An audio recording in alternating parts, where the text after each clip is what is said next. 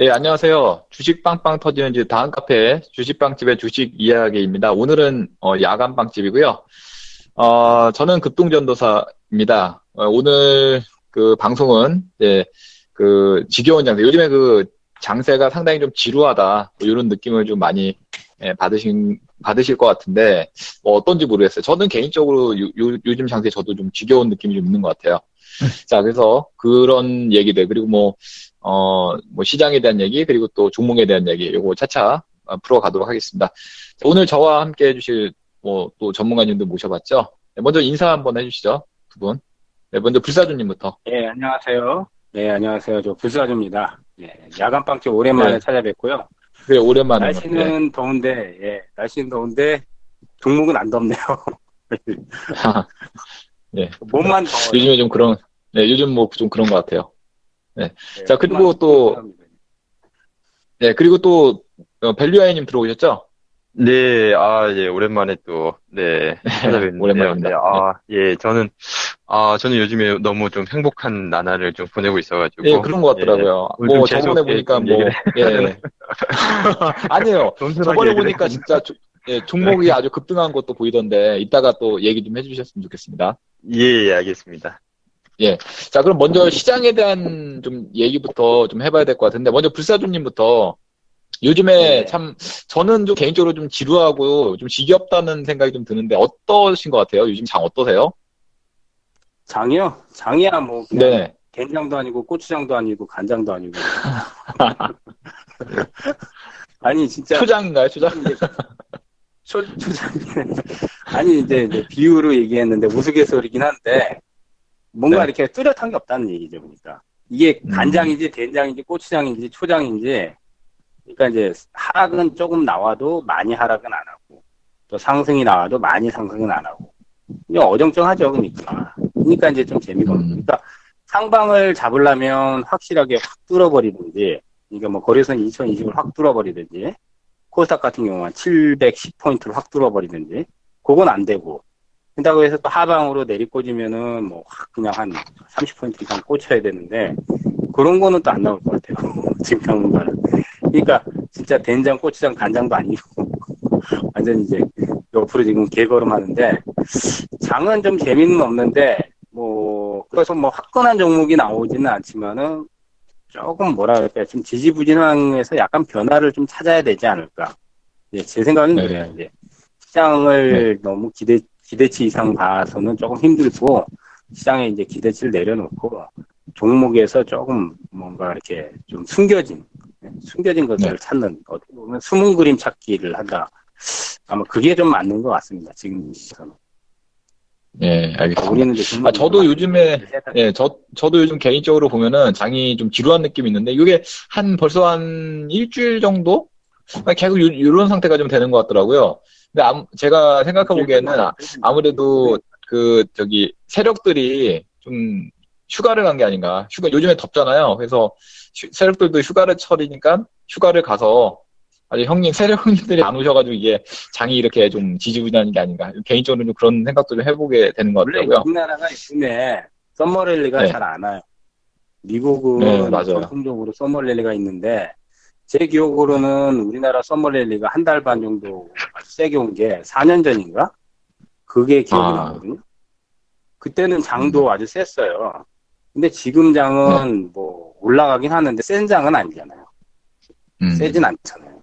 그러다 그렇죠. 보니까 이제 결국 사실 이게 기관들이 개입 안 해서 그래요. 기관들이 개입을 안 하고 아, 외국인들이 끌고 가니까 지수는 조금 올려놔도 외국인들이 어떻게 보면 다 올려놓은 거죠.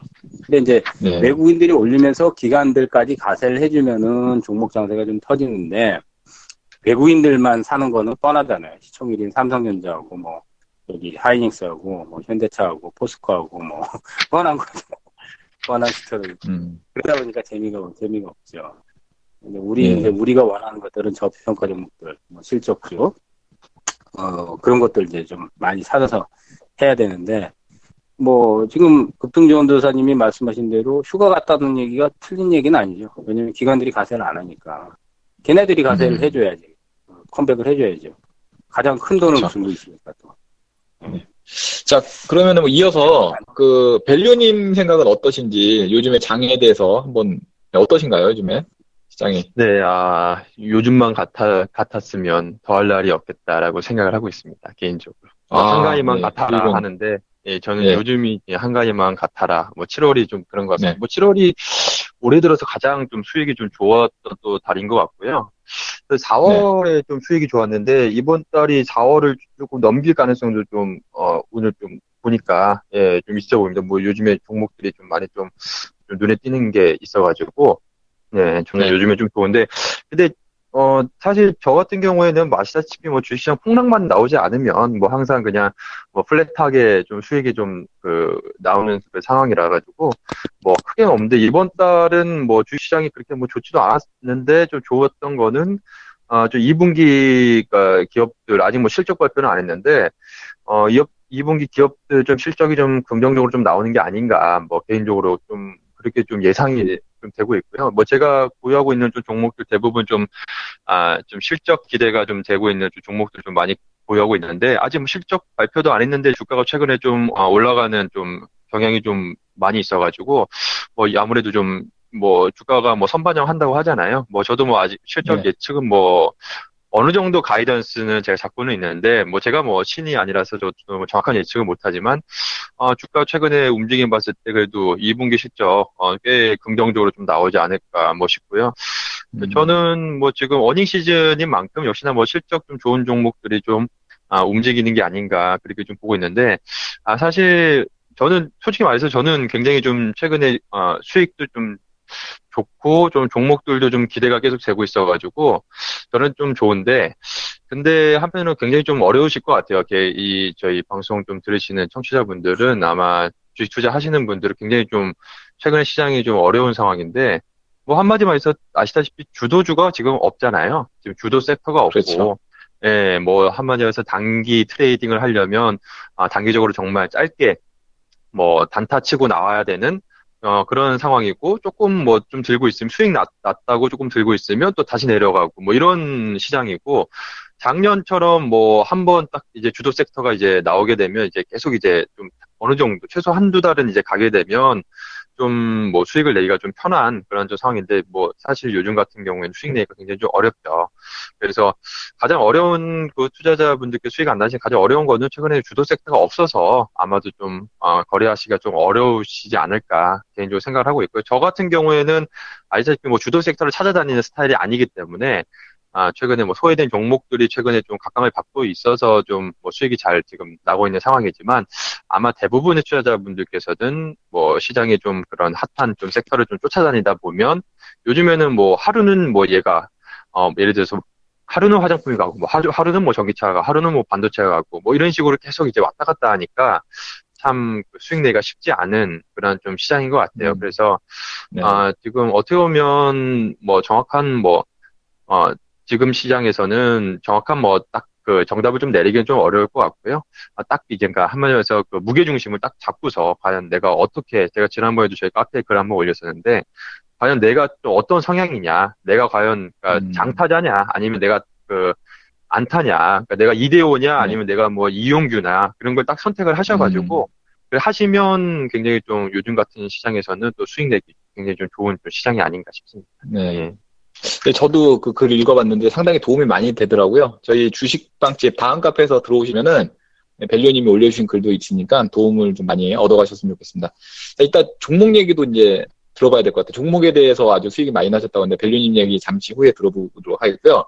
자, 그러면 이제 불사조님께 질문하겠습니다. 요즘에 뭐 이렇게 장이 좀 어려운 듯한 느낌은 좀 있는데, 좀 아까 뭐 벨류님도 지적했지만, 이게 등락이 그렇게 뭐 조금 올라가다 다시 떨어지고 하는 그런 형태다 보니까 수익 내기가 그렇게 쉽지가 않은 것 같아요. 근데 뭐 이런 장에서도 어떻게 뭐 해볼 만한 그런 종목들이라든지 아니면 뭐 그 저기 불사주님께서 뭐 개인적으로 또 수익을, 수익을 어떤 냈던 뭐 어떤 패턴이라든지 뭐 이런 게 있으면 한번 예, 말씀 좀 해주시면 좋겠습니다.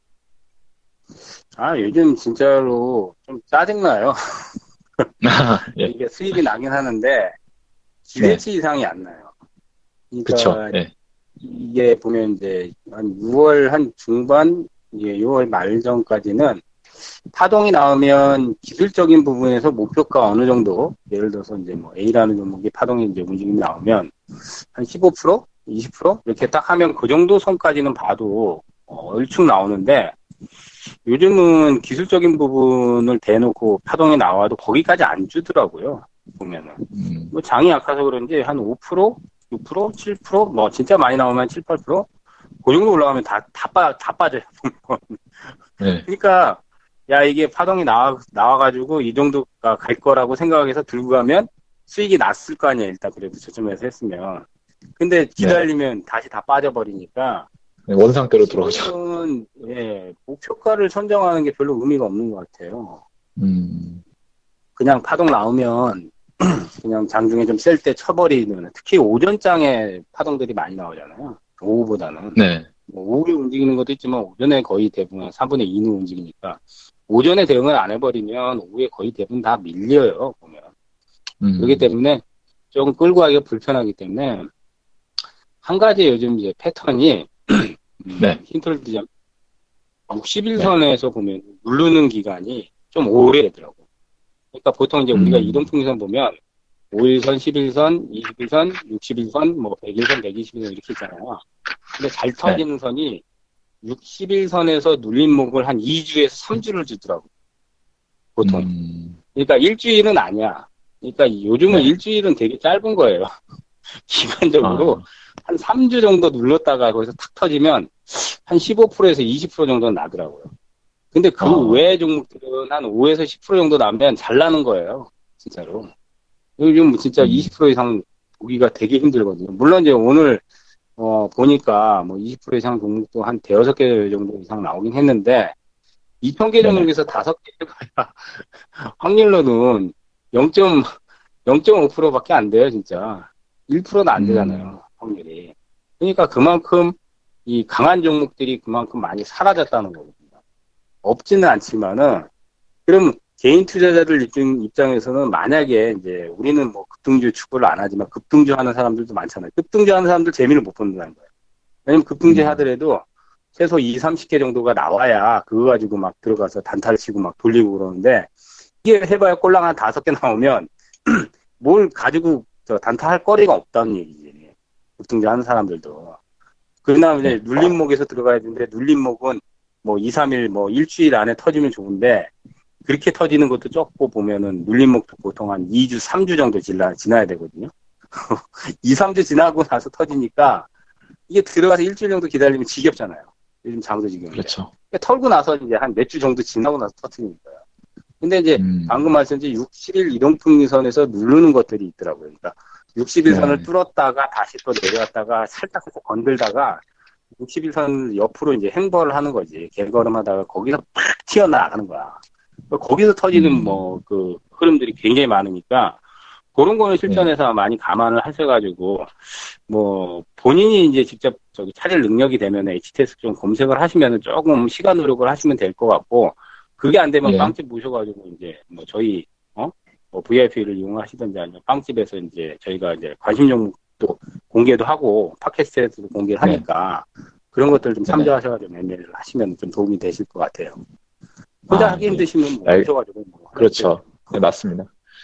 그러니까 이제 아주 팁을 하나 주셨는데 요즘에는 이제 60, 60일 이평선 그 부분에서 지지받는 이런 패턴들 노리면은 수익을 낼 수 있다라고 이렇게 또 말씀을 해주셨습니다. 자, 그럼 이어서 요즘에 좀 수익을 잘 내시고 계시는 네, 밸류님. 자, 어떤 종목들, 네, 어떤 종목들을 통해서 요즘에 수익을 좀 잘 내셨는지 한번 소개를 좀 해주셨으면 좋겠습니다. 아, 예, 제가 좀 고민을 했는데요. 아, 요즘에 네네. 아마 저희 VIP 빵집 회원님들은 어떤 종목들이 제가 최근에 수익이 좀 좋아, 제 수익이 좀 좋은지 아마 아실 텐데, 아직 네네. 제가 지금 매도를 아직 안 했거든요. 그래서, 아, 예, 공개하기가 예, 좀 그렇고. 예, 얘기를 하기가 어떻게 보면 제가 또 공개적으로 얘기하게 되면, 제가 또 그렇죠. 매도에 네. 지금 수익이 나 있는 상황인데, 그렇고 하고 섹터를 얘기를. 해주시면 좋을 것 같은데. 네, 그러니까 뭐, 그, 그 종목에 대해서는, 그래서 그게 좀 약간 좀 그런 게 있을 것 같아요. 그 제가 또 지금, 아, 물론 뭐 좋게, 여전히 좋게 보고 있습니다만, 저는 이미 수익이 좀 많이 나 있는 상황인데, 지금 어떻게. 보면, 약간 오해의 소지가 또 있을 수가 있잖아요. 또 지금 저는 이미 수익이 나와 있, 나 있는 상황에서 또 어떻게 보면 좀 말씀을 좀 드리는 거고, 그러니까 약간 좀 이유 배반적인 거를 제가 항상 그런 걸 가장 좀 싫어하기 때문에 그래서 전 뭐 종목에 대해서 그러니까 언급을 뭐 제가 안 드리려고 하는 게 아니라 그런 좀 네. 약간 좀 그러니까 피해가 혹시라도 모르는 음, 선의에 좀 피해가 좀 생길 수 있다라는 점에서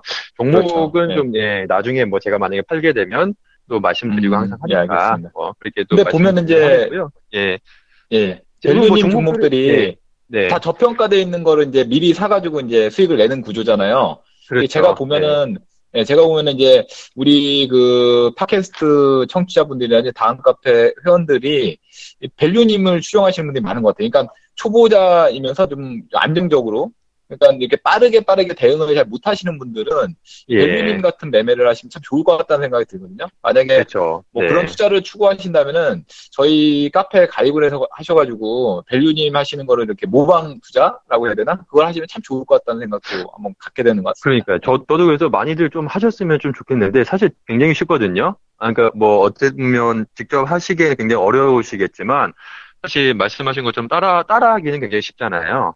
예. 네. 따라하기 굉장히 좀 쉬운데 많이들 하셨으면 좋겠는데 근데 어떻게 보면 좀 쉬우니까 또 안 하신 또 안 하시는 분들이 또 많이 계시는 것 같기도 해요. 제가 또 좀 보면 그러니까 조금 뭐 조금 하다가 하다 보면 좀 지루하고 또 이러 이렇잖아요. 그렇죠. 또, 또 매일 제가 또 요즘처럼 매일 계속 그 수익이 항상 폭발하는 건 아니니까 또 요즘처럼 네네. 좋을 때는 한창 또 아 이제 잘 되니까 또 많이들 또 이렇게 따라 하시다가 또 이제 약간 좀 지지부진한 좀 지루한 좀 음. 그런 좀 흐름이 좀 이어지면 또 금방 또 포기하시는 것 같아요. 그러니까 아, 그런 게 좀 많이 좀 안타깝고 제가 공개적으로 네. 좀 추천드리는 또 종목들도 또 있잖아요. 그런 종목들도 좀 이렇게 좀 핫하게 조금씩 이렇게 올라갈 때는 관심이 좀 많으시다가 또 한동안 좀 네. 소외될 때, 그러니까 좀, 좀 지지부진할 때 음. 주가가 그럴 때는 또 이게 관심을 많이 좀 없으시고 음. 아니면 뭐 아마 파시는 분들이 많으시니까 관심이 음. 없으시겠죠. 근데 오히려 어, 한 가지 네. 팁을 드리고, 드리고 싶은 거는 그러니까. 제가 추천 공개적으로 추천드린 종목들 중 종목들도 그러니까 한창 뭐 주가가 막 올라가고 막 사람들이 아 네. 되게 좋아 보이고 이렇게 좀 그러니까 긍정적인 반응이 나올 때는 오히려 조금 멀리 하시고 그러니까 음. 좀 주가가 오히려 빠지고 어 시장에서 좀 관심이 좀 덜하고 예 그럴 때가 오히려 싸게 살 수 있는 좋은 기회잖아요. 네. 네네. 그러니까 제가 저는 또 공개적으로 추천드린 종목들은 아, 좀 장기적으로 좀 끌고 가도 크게 문제가 없을 만한 그런 좀 제가 어느 정도 좀 그렇죠. 분석을 끝낸 종목들을 말씀드리니까 좀 네. 길게 놓고 보시면 굉장히 좀 수익도 좋게 나올 수 있으니까 제가 비단 뭐 저희 VIP 빵집에서 제가 하는 것뿐만이 아니라 또 공개적으로 가끔 제가 추천드리는 종목들도 그렇게 좀 예, 길게 놓고 좀 한번 참고를 하시면서 투자를 하시면 또 많이 또 수익 나시지 않을까. 그래서 공개적으로 제가 최근 음. 추천했던 종목들도 최근에 좀 지지부진한 모습 보이는 종목들은 다시 한번 또 예전 글도 찾아보셔가지고 좀 챙겨 보시면 좋으실 것 같아요. 네네. 네.